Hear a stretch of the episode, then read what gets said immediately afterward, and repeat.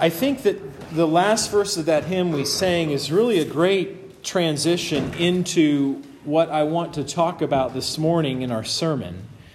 Jesus is our childhood's pattern. Day by day, like us, he grew. He was little, weak, and helpless. Tears and smiles like us he knew. And he feeleth for our sadness, and he shareth in our gladness. These are expressions that clearly indicate to us that Jesus is a man. Jesus is human. Jesus came in true human form. And that's going to be the theme of what we talk about this morning. Last week, I introduced a quick series for the month of December that we're going to be considering together. And I told you that I, I call it Christology for Christmas. It's kind of like my Christmas present to all of you. And each Sunday this month, we're going to consider a new aspect of the doctrine of Christ as revealed in Scripture. And last time, I talked about the doctrine that is perhaps the most denied of all the facets of the doctrine of Christ. Last week was the doctrine of the deity of Jesus. We see this doctrine denied all around us, from the cults even to what seems to be good theology that, that doesn't actually articulate things clearly. As the Nicene Creed of 325 AD puts it, we believe that Jesus is very God of very God. It is an ancient truth, the deity of Christ, that goes back to the very beginning. And it's a truth that, as I said, we cannot deny and still consider ourselves to be Christians. And perhaps there is no more important reason to know that Jesus is God than for the certainty that know that our sins are truly paid for. I mentioned this last week. If Christ isn't God, then from what we read in Mark 15, he could not have borne our sins on the cross. He could not bear an eternity worth of wrath if he himself was not an infinite being. And he did so in a finite period of time. And of all the clear things in Scripture concerning the deity of Christ, his explicit claims, how he was referred to as God by others, the miracles, his resurrection, I believe that truth that he bore all of our sins and all of the penalty for our sins is the clearest way for us to think about how Jesus is truly God. But Jesus needed not only to be truly God in order to pay for human sin, as we learned in our study about the propitiation of Christ a few weeks ago, he also had to be truly man. This is more the kind of thing that we typically think of in the Christmas season. I just listed the text, read off the text that we read in the carol and in the Christmas carols we sing, and in, in the, the imagery of the nativity scene around us at Christmas time. We think often about the humanity of Christ. We think about the glory of his title, Emmanuel, which means God with us. We think of the birth of a king the one who will one day sit on the throne of David. And so it might just be that the doctrine of the humanity of Christ is the most Christmassy of all the doctrines of Christ. And so today's sermon might be the most Christmassy of all as we as we go through this season, this series for the season. And so the, this morning I'm going to give you some teaching on the humanity of Jesus as the second part of our series in Christology for Christmas. Last time it was the doctrine of his deity, the fact that he is God. And today it's the doctrine of his humanity, the fact that Jesus is truly human like we are human. And in considering the truth of Scripture concerning the humanity of Christ, there is truly so much that we could look at. It's trying to come up with a way to to format this lesson is immensely difficult because we could go just about anywhere in Scripture to pull a text that helps us to consider it. And I want, though, this week, even though last time I, on, when we were talking about the deity of Christ, I, I built an argument for why we ought to think of Jesus Christ as divine. This week, I want to more or less presume that we will think of Jesus as a man. And I want to do this partly because Scripture really makes it clear that Jesus was indeed a human. We see evidence of it very clearly, even in what we read in Mark today. He, he was offered drink, he was scourged, he died, he was put in a tomb. These things indicate, us, indicate to us that this person was indeed a true human. He was born, he grew, he got hungry, he thought the way humans think. He built normal relationships. Notice how people came to him and were sad when he had died. He was a very normal human person. So it really is just a given in the Bible that Jesus is a man. And we're also in debt to the church fathers who fought arduously for this doctrine in the early centuries of the church. It did come under attack, and most notably in 451 at the Council of Chalcedon we have a very clearly articulated creed and statement about the humanity of Christ. I believe I put it in your bulletins if you want to read it with me or follow along as I read it. This ancient council put this statement into pen. So, following the Holy Fathers, we all with one voice teach the confession of one and the same Son, our Lord Jesus Christ the same perfect in divinity and perfect in humanity, the same truly God and truly man, of a rational soul and a body, one, of one essence with the Father as regards his divinity, and the same of one essence with us as regards his humanity, like us in all respects except for sin, begotten before the ages from the Father as regards his divinity, and in the last days, for us and for our salvation, the same born of Mary, the virgin God bearer, as regards his humanity. It's a mouthful to say and think about. But we see in that statement, everywhere that it says regarding his humanity, he's like us. He was physically born, he had a rational mind and soul. He was hungry. All the things that are normal for a human to experience, Jesus as a human experienced. And so for today, I want to focus our attention instead of on the what, Jesus is human, what is his humanity? It's like our humanity. We just read about it.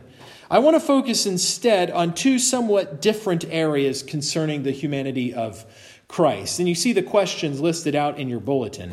I want for us to ask ourselves these two questions. First of all, how should we think about the humanity of Christ? And secondly, why should we think about the humanity of Christ? We'll begin with that how question, and I phrase it that way because we think about the humanity of Christ a lot, especially this time of year.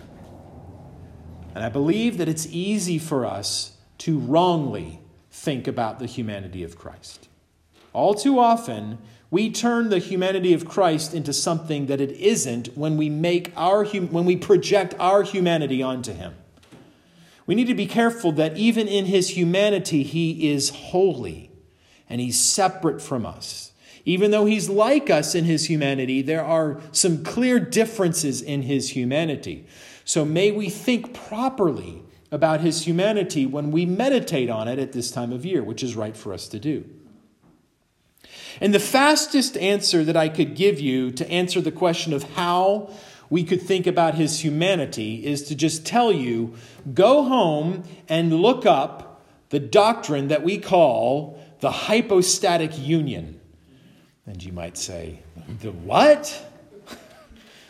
That's a fancy word that basically says that it helps us to rightly think about the two natures of Jesus that he's truly God and truly man at the same time. That he has, that the two natures don't uh, infringe upon each other, that he bears all the marks of true humanity except for those that have to do with sinfulness, and that he retains at the same time that he's a man all of his divine functions. So we would say, while he is being nursed by his mother Mary, he is sustaining the molecules of all the biology of his mother and himself at the same time. So he's dependent, but yet at the same time, he is creator and sustainer of all. an amazingly complex combination. And this doctrine of the hypostatic union is what, from ancient days, theologians have, have proposed to try to help us understand it. But I'm not going to exposit the doctrine of the hypostatic union for you today. I would probably start seeing you fall asleep if I did. And if you want to do that sometime, Matthew, we can do that for sure. Yeah, we'll do. You already Googled it. Yeah, there we go. We can do that sometime. But one reason why I don't want to just go into the depths of a doctrine is because doctrines, as ever helpful as they are, they are man made. Doctrines are built upon Scripture and they're meant to help us see Scripture more clearly, but they themselves are not Scripture. So I want to try to find Scripture texts for us this morning to help drive our understanding of the humanity of Christ and how we should rightly think about the humanity of Christ. So, in order to answer the question, what should we think or how should we think about the humanity of Christ, I want to direct your attention to what might be the, the single most clear text on the nature of the humanity of Christ, and it's found in Philippians chapter 2. I think you have it listed there in your bulletin. So, if you would, turn to Philippians chapter 2 as we begin we're going to consider some profound truths about the humanity of Christ from this text. And to give us a little bit of a running start into what Paul is saying, I'm going to begin in verse 1. So, Philippians 2, beginning in verse 1, the Apostle Paul writes this So, if there is any encouragement in Christ, any comfort from love, any participation in the Spirit, any affection and sympathy, Complete my joy by being of the same mind, having the same love, being in full accord and of one mind. Do nothing from rivalry or conceit, but in humility count others more significant than yourselves. Let each of you look not only to his own interests, but also to the interests of others. Have this mind among yourselves, which is yours in Christ Jesus. I'm just going to stop there for now. If you've got the New American Standard, you might have the word attitude there instead of mind, that we're to have the same attitude among ourselves. I, I do think that mind is a better translation because the idea of the word in context is that looking to the interests of others is the way that we should think. And we are to think that way because we have the mind of Christ. We think the way that Christ thinks. And it's because Christ thinks of others in this way that we should view others as more important than ourselves. Christ puts others first, and so we should do the same. And then Paul, in order to support that command, think like Christ thought about others, and so put their needs ahead of yours, in order to support that, he pulls an astronomical illustration from the truth of the person of Christ to support it. If you want to start a little fire in your backyard fire pit, you do not use a flamethrower or a napalm bomb. You use a match. You just you use the right tool for the job. Well, Paul here is telling us what seems to be a very simple truth. Think of others as more important than yourself put others first. That seems like a very simple con- concept. But in order to support it, to light that fire, he brings out a bazooka to make the point. Because the theological depths that he goes to beginning in verse 6 are immense to make what seems to be a little point. And I think it reveals to us that it's not as little of a point as we might think. And so in Philippians 2 and verse 6, we begin to see how the depths of the doctrine of Christ being a man impact us. Look at Philippians 2, verses 6 through 8. So he says in verse 5, This mind is yours in Christ Jesus, verse 6, who, though he was in the form of God, did not count equality with God a thing to be grasped, but made himself nothing, taking the form of a servant being born in the likeness of men, and being found in human form, he humbled himself by becoming obedient to the point of death, even death on a cross. And it's in these few verses that I believe we find the best answer to the question of how we should think about the humanity of Christ. When we think of Jesus as a human, how should we think about that? And I believe that the answer comes to us in three parts. First, three there are three clear things that we should think about the humanity of Christ from these verses. And the first is this, we must realize that Jesus has always existed, but yet not, all, not always as a man. So when we think about the humanity of Christ, we're not thinking about the beginning of Christ, because Christ has always existed before, just not always as a man. Look at verse 6. Though he was in the form of God, this indicates that Jesus existed from eternity past in the form of God, or that Jesus existed in such a way as to obviously be God from eternity past. And then at some point in time, he became a man. He added humanity to his deity. So we must remember when we worship the baby in the manger at Christmas time, when we think about the humanity of Jesus, we are thinking about an aspect of him that came at a point in time. But that person, Christ, existed infinitely before time began. So when we think about the humanity of Christ, we must never forget that he has always existed, yet not always as a man. Secondly, we have to realize that Jesus never ceased to be God in any way, not even by becoming a man. When Jesus added humanity to his deity, nothing was changed about his deity. In our Sunday school time, we talked about the immutability of God. Jesus, as the second person of the Trinity, did not change in his deity one bit when he became a man. And this is what Paul means in this text when he says that Jesus did not count equality with God a thing to be grasped. Let me try to unpack that phrase a little bit for you. The word grasped there in the New Testament is often translated in other places as robbed. It's the word that refers to a thief. We actually have it translated that way in the King James in this verse, who, being in the form of God, thought it not robbery to be equal with God.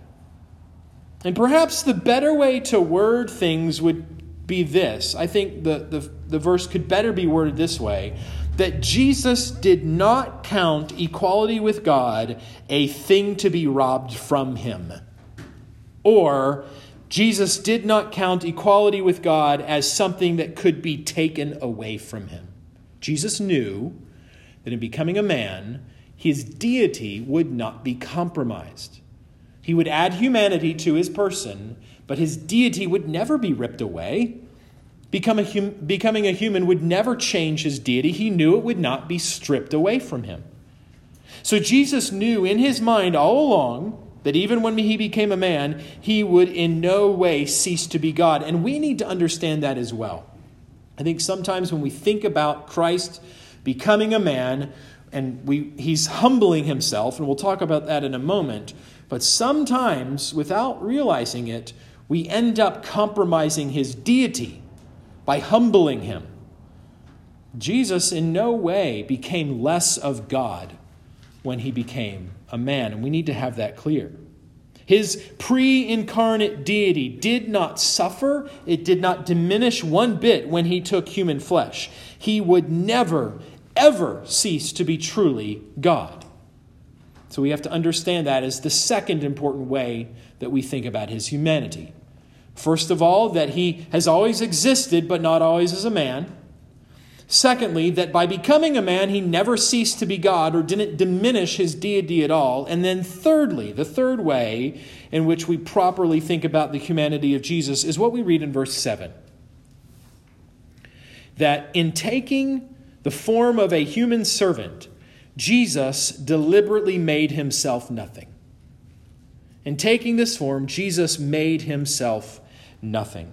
Verse 7 says, He emptied himself by taking the form of a servant, being born in the likeness of men. Or we could reorder that sentence by saying this by taking the form of a servant and by being born in the likeness of men. Being a servant, being born like a man, by doing those things, Jesus made himself empty, or he made himself nothing. Now let's just think for a moment about what that means. To go from being everything as pre incarnate deity, as the second person of the Trinity from eternity past. He was everything. To go from being everything, the highest of all, in the heavenly realm with angels bowing in adoration, he was the one Isaiah saw on the throne, the angels shouting, Holy, holy, holy. To go from all that into the form of a true human being was such a big step of degradation. To add humanity onto his deity was such a degradation that the only way to rightly describe it is by saying that in so doing he became nothing. Humans are the highest of God's creatures, yes, yet compared to the Creator, we are nothing.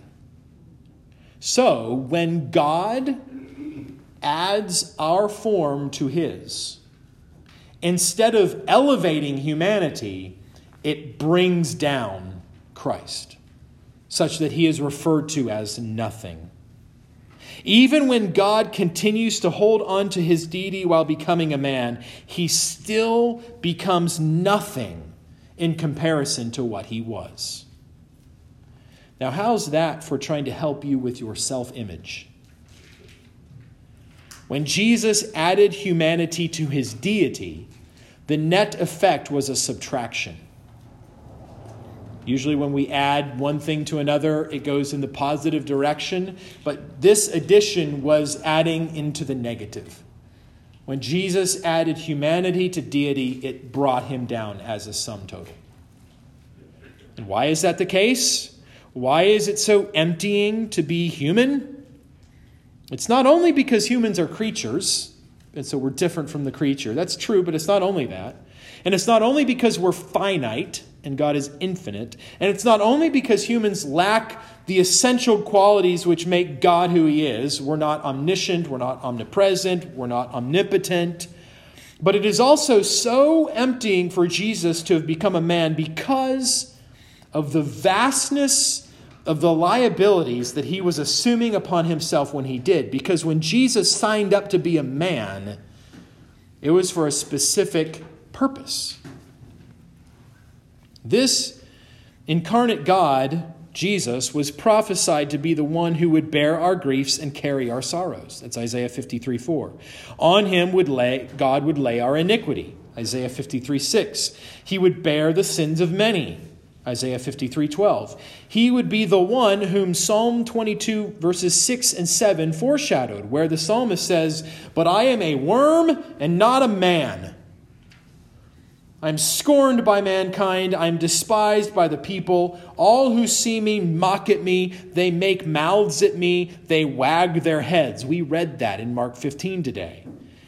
He would be the king who was to be cut off and have nothing as Daniel foretold in Daniel 9:26. He would be the shepherd who was stricken according to Zechariah 13:7.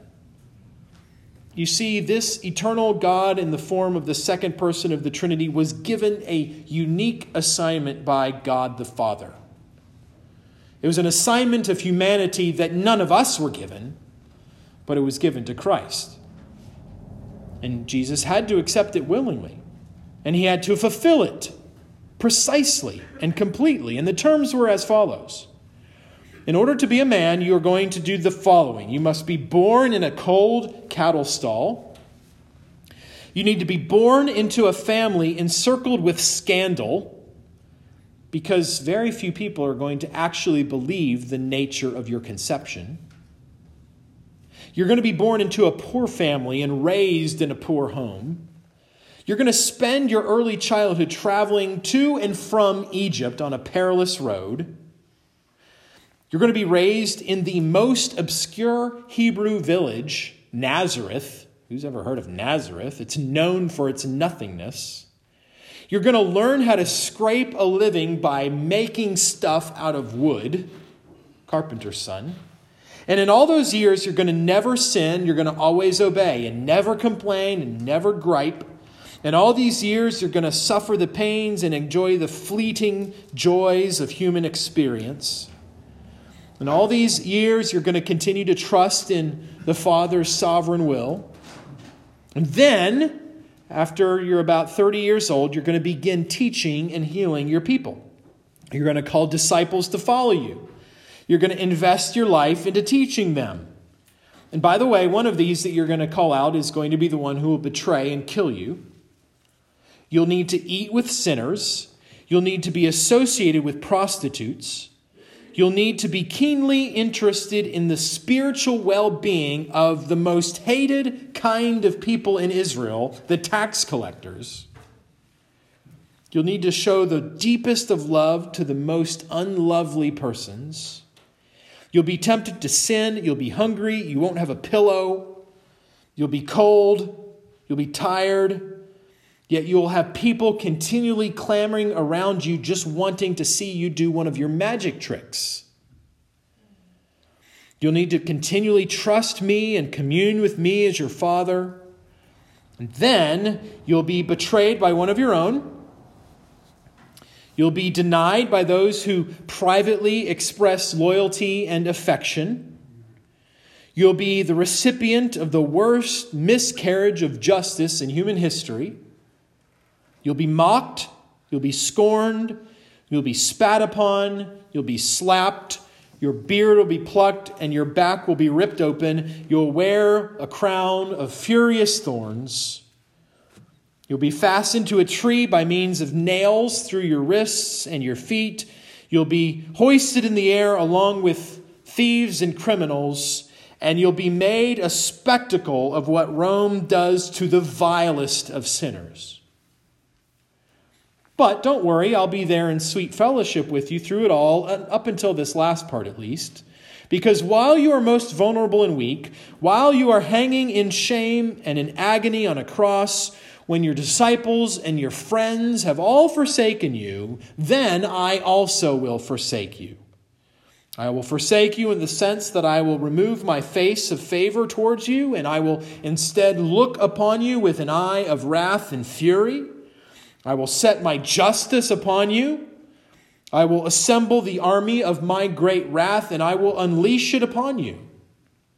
And because you will be a man, I will cause all the iniquities of our people to fall justly upon you, and as a man you will suffer for them. I will view you as if you have actually sinned in human form all the sins of our people. Every evil thought, every wicked word, every vile deed will be to your account. And you will bear in your truly human body the full weight of my infinite wrath for the transgressions of our people. And then there will be just one more thing that you need to do before it's all over. You will then need to choose to will yourself to die. Those were the terms of the humanity that Christ would have to accept in order to become a man. And notice Paul mentions a little bit of that, just the end of it in verse 8, that he would have to be found in, hum, in human form humbled to the point of death, even death on a cross. Paul goes to the last of these things that Jesus would have to accept in his humanity, but it presumes all the rest of the things that I just recounted. These were the terms of the contract for the Son of God to become the Son of Man. And by willingly accepting those terms, what other language is there except to say that Christ made himself nothing? If you were to willingly accept those terms as a human, you are taking upon yourself nothingness because you're signing up for a cruel death willingly.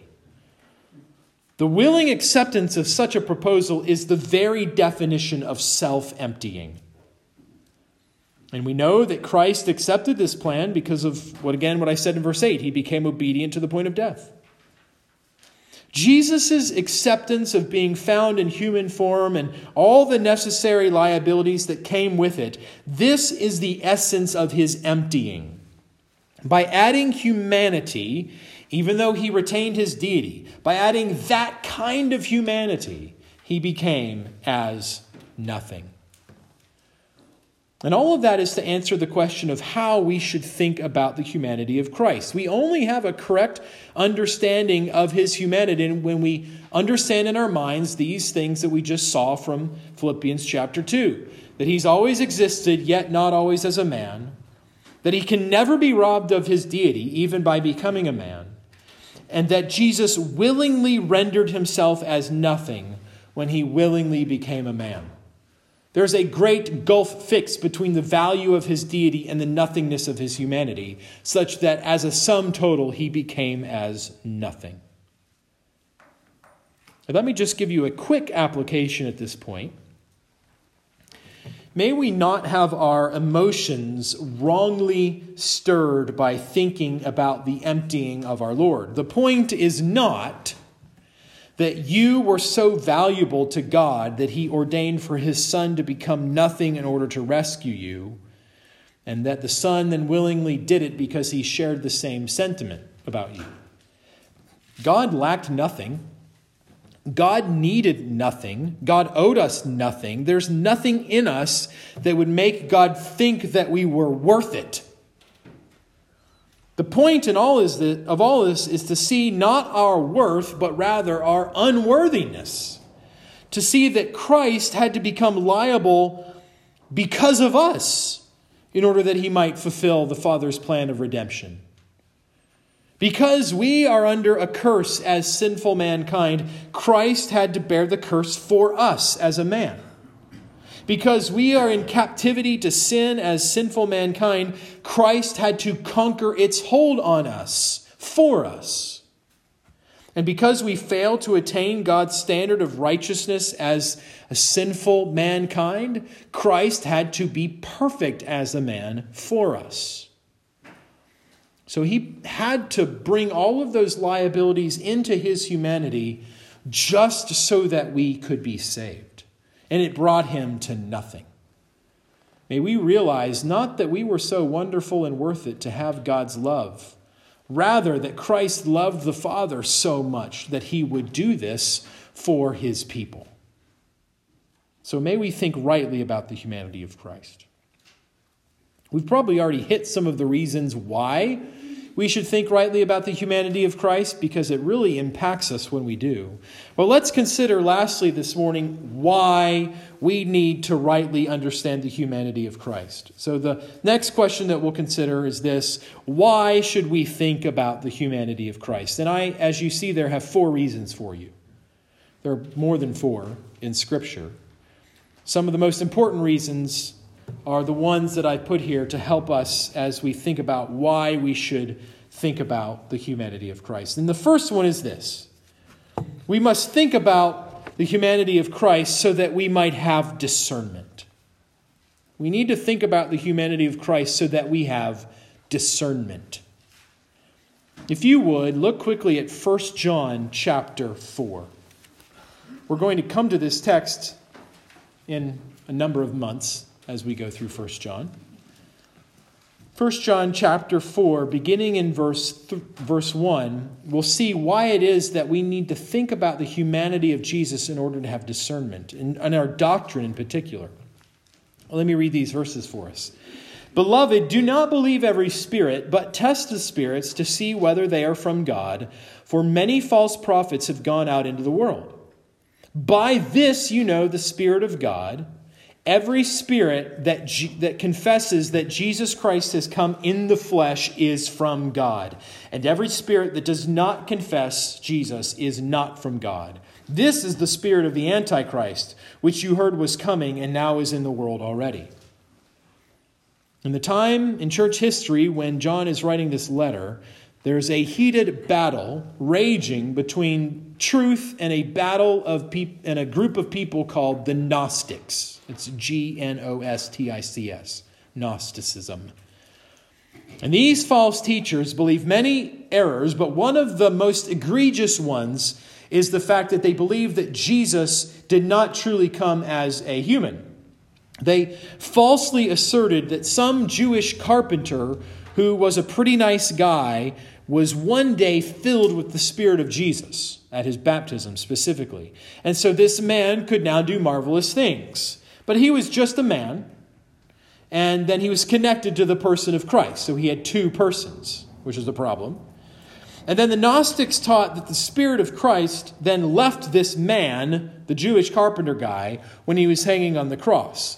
And this is a, a really bad and a clearly unbiblical understanding of the humanity of Jesus. But it was prevalently spread across the, the early uh, empire, the early church. It was, a, it was a facet of a cultural idea that was called Platonism, which basically is a philosophical system that says that everything material and physical is bad, and everything spiritual and in our ideas and our minds, that's all good. And so we're always trying to escape the, the physical in, in order to get to the spiritual. And so the Gnostics wanted to get everything physical about Christ out of the Bible because they thought everything physical was bad. But you create heresy when you try to do that. So John is writing this letter partly to warn Christians about those false teachers. And so he says, point blank, verse 2 of 1 John 4 Every spirit that confesses that Jesus Christ has come in the flesh is from God. If you hear someone teach that Jesus is truly human, of course, they have to teach other things correctly too. But if they teach that along with other good stuff, you got a good teacher. But, verse 3 every spirit that does not so confess Jesus, Basically, everyone who does not confess that Jesus has come as a true human being, they're not from God. So the point is that you can have discernment in who to listen to by thinking about the humanity of Jesus. If the spirit behind someone teaching, someone's teaching denies the humanity of Jesus, they're a false teacher. But if the spirit behind their teaching affirms correctly the humanity of Jesus, then at least at that point they're right. And you have the ability to discern truth from error. And it would be an understatement for me to tell you that we live in a day where doctrinal discernment is vital.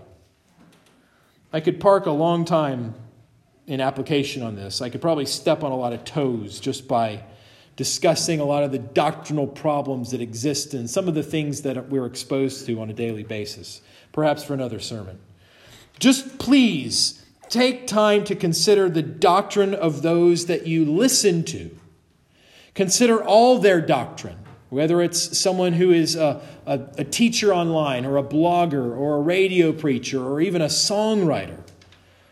Place special emphasis on what they teach about the person of Christ. If it's bad, if it's fuzzy, if it's weird, just turn it off. Don't listen to it. Have discernment. Make sure you're listening to those and only those who teach rightly concerning the person of Christ, his humanity specifically. John makes that clear in 1 John 4. So, a right understanding of the humanity of Christ helps us to have discernment. Why should you think about the humanity of Christ? Number one, because it gives you discernment. Be discerning. Secondly, we also think on the humanity of Christ in order to have assurance. Thinking on the humanity of Christ gives us assurance. In 1 Timothy 2 5, you can turn there if you like we have a verse that seems like a random sort of thought in the middle of a section of verses about, about prayer for those in authority and about how God is a God who has a, has a general gracious love for all mankind. But in verse 5 of chapter 2, we have an earth shattering truth to consider. In 1 Timothy 2 and verse 5, we read this There is one God, there is one mediator between God and men the man, Christ Jesus. Jesus Christ, the man, is the only way to mediate between God and mankind. No other being is qualified. No angel, no super apostle, Only Jesus can bring God and the sinner together. I'd like to give you a quote from a book that was highly impactful to me a little over a decade ago. It's a little book. It's called Christ Our Mediator by a guy named C.J. Mahaney. It's a really easy read, a really fruitful read if you want to pick it up. And in this book, he gives us a simple, a simple and a helpful exposition of the truth of 2 Timothy 2:5. He writes this: Since sin has been committed by a man, Therefore, sin must be atoned for by a man. Only a human being can be the perfect substitute for other human beings. The debt and obligation and responsibility is mankind's alone. Neither you nor I, however, can atone for our sin to satisfy God's righteous requirements. Our own disobedience already condemns us before a righteous God. A divine rescue is necessary. We need a Savior. And in order to be our Savior, in order to pay our debt, this individual must be like us. Not just God in a form that merely appears to be human, but someone fully and truly human. So, because we have a mediator who is both God and man, we can have a settled assurance in our hearts that we are indeed reconciled to God. What good would it be for us to have a rescuer who was merely human? God cannot be pleased with anyone who's merely human, for none are righteous, much less there is none who can take his infinite wrath on behalf of others. That would be hopeless to have a mere human mediator. Also, what good would it be for us to have a rescuer who was only God and not human? And we'll discuss this more next week, but our sin deserved death, and God can't die. So God can't mediate. Only God can't mediate. We need someone who is both God and man because we have to have death in order to satisfy the demands for sin. The only assuring reality in the world is the fact that Jesus, the Son of God, the second person of the Trinity, became a true man to be our mediator. He is a human in order to save humans and in order to bring them in fellowship with God. So, the humanity of Christ brings us assurance. It brings us discernment, it brings us assurance. And then, thirdly, when we think on the humanity of Christ, it brings us endurance. It helps us to have, thirdly, endurance. And to this point, let's read from Hebrews chapter 4, one of the most soul comforting texts for the believer in the whole New Testament concerning the reality of the humanity of Jesus. Hebrews 4, verses 14 to 16. Follow along as I read.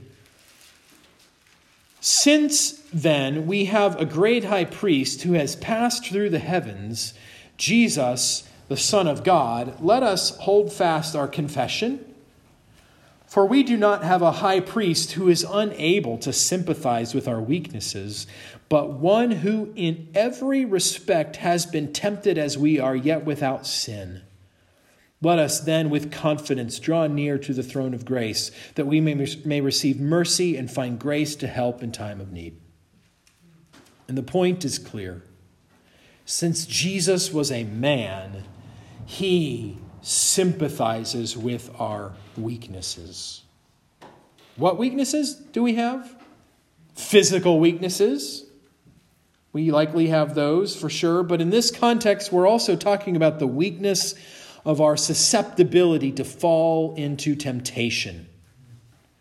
Jesus wasn't weak, he was strong. But that reality all the more underscores the fact that he was then able to be tempted to the highest degree possible. So imagine a let's imagine a piece of chain that's being tested to see how strong it is. How do you test to see how strong it is? You add more and more weight to it, and then when it breaks, you know how strong it is. Because it can't hold any more weight. Well, how strong are we? Well, you add greater and greater weights to temptation, and eventually we snap, and that shows how strong or how weak we are. Imagine Christ. More, more, more, more, more, to the greatest extent that was possible, Christ was tempted because he was able to endure to the greatest extent possible. So when you're tempted, know that your Savior was tempted far more. No matter what the area of temptation was, because he was able to endure far more. He never gave in. As a man, he endured to the highest extent every temptation. And so, when we find ourselves tempted, what ought to be our response? Well, verse 16. Let us then with confidence draw near to the throne of grace, that we may receive mercy and find grace to help in the time of need. The throne of grace is ours to approach only because Christ makes it accessible through his work on the cross as an atoning human sacrifice. And the throne of grace is ours to appreciate only because Jesus demonstrated its importance by how long he lingered there when he was a human. He wrestled with God in prayer, asking for help, and he received it. And so, if Christ, our human Savior, did that, much more ought we. So we endure because our divine and human Savior endured. And then, lastly, in this list of reasons why we must think on the humanity of Jesus, fourthly, we think on the humanity of Christ in order to have hope. Fourthly, in order to have hope. And we'll end today in 1 Corinthians chapter 15 and it's here we read about how the humanity of Christ guarantees for us the greatest hope of all.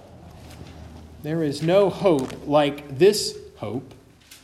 Look at verses 20 and 21 of 1 Corinthians chapter 15. But in fact, Christ has been raised from the dead, the firstfruits of those who have fallen asleep. For as by a man came death, by a man has come also the resurrection of the dead. Look at verse 1 to begin. If by Adam death came, then what is the only way for resurrection to come? If by a man came death, the only possible way for resurrection to come is also through a man. It must be through a man that we get resurrection. That's Paul's logic for verse 21. As by a man came death, so also by a man has come the resurrection of the dead. And verse 20 depends upon the truth of verse 21.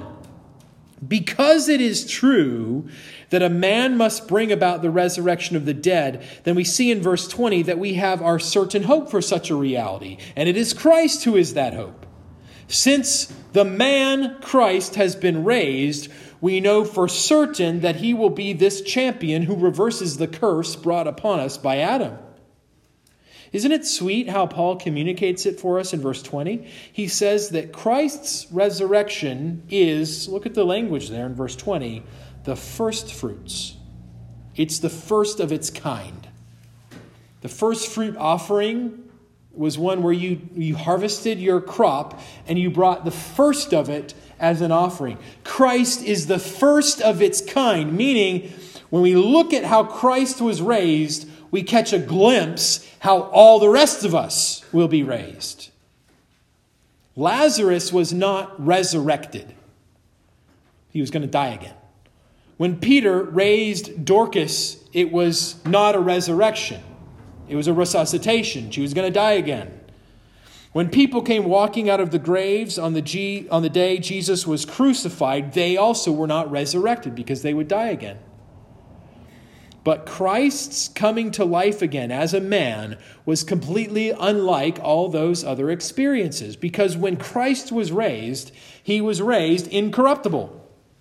When Christ was raised, he inherited a body that could walk through walls, that would vanish, that would rise in the air, and probably could do a whole lot more. And that resurrection is the first of its kind and because it's the kind of resurrection that all of his people will one day share in. That's our hope. We are immensely encouraged in this hope when we realize that Christ, as a man, not only died for us, but he was raised for us. Sometimes we think of his humanity only leading to his death, but may we not remember, not fail to remember that his humanity is what guarantees our resurrection, because he ever lives as a resurrected and glorified man. And so also will we live with him like him as resurrected, glorified men and women. So, just to summarize what we've covered today, we learn from Philippians 2 how we should think about Christ's humanity. He has always existed, yet not always as a man. He can never be robbed of his deity, even in becoming a man, and that he willingly rendered himself as nothing when he willingly became a man. And then we see that it is vitally important for us to think about the humanity of Christ in order that we might have discernment, in order that we might have assurance, in order that we might endure, and also that we might have hope. So, in this season, may we learn to more and more look with faith and worship to the great mediator between God and men, the man, Christ Jesus. Father, we are stunned at your wisdom because who would have devised that our Savior would become one of us? and he walked among men, and his feet were dirty on the road that he made, and he was sustained by bread that was fashioned out of the molecules that he created by his word. What humility, but what majesty, what a salvation it is for us to ponder. So, Father, we ask that you would help us in this Christmas season to think properly about the humanity of our Lord, and also may thinking on his humanity help us. May it give us discernment. May it give us assurance. May it give us endurance. May it give us hope. And may it give us many other things as well. Possibly, Father, would thinking upon the humanity of Christ bring salvation for someone? this Christmas season. May someone realize that in their humanity they are weak, but as the simple children's song goes, though we are weak, he is strong.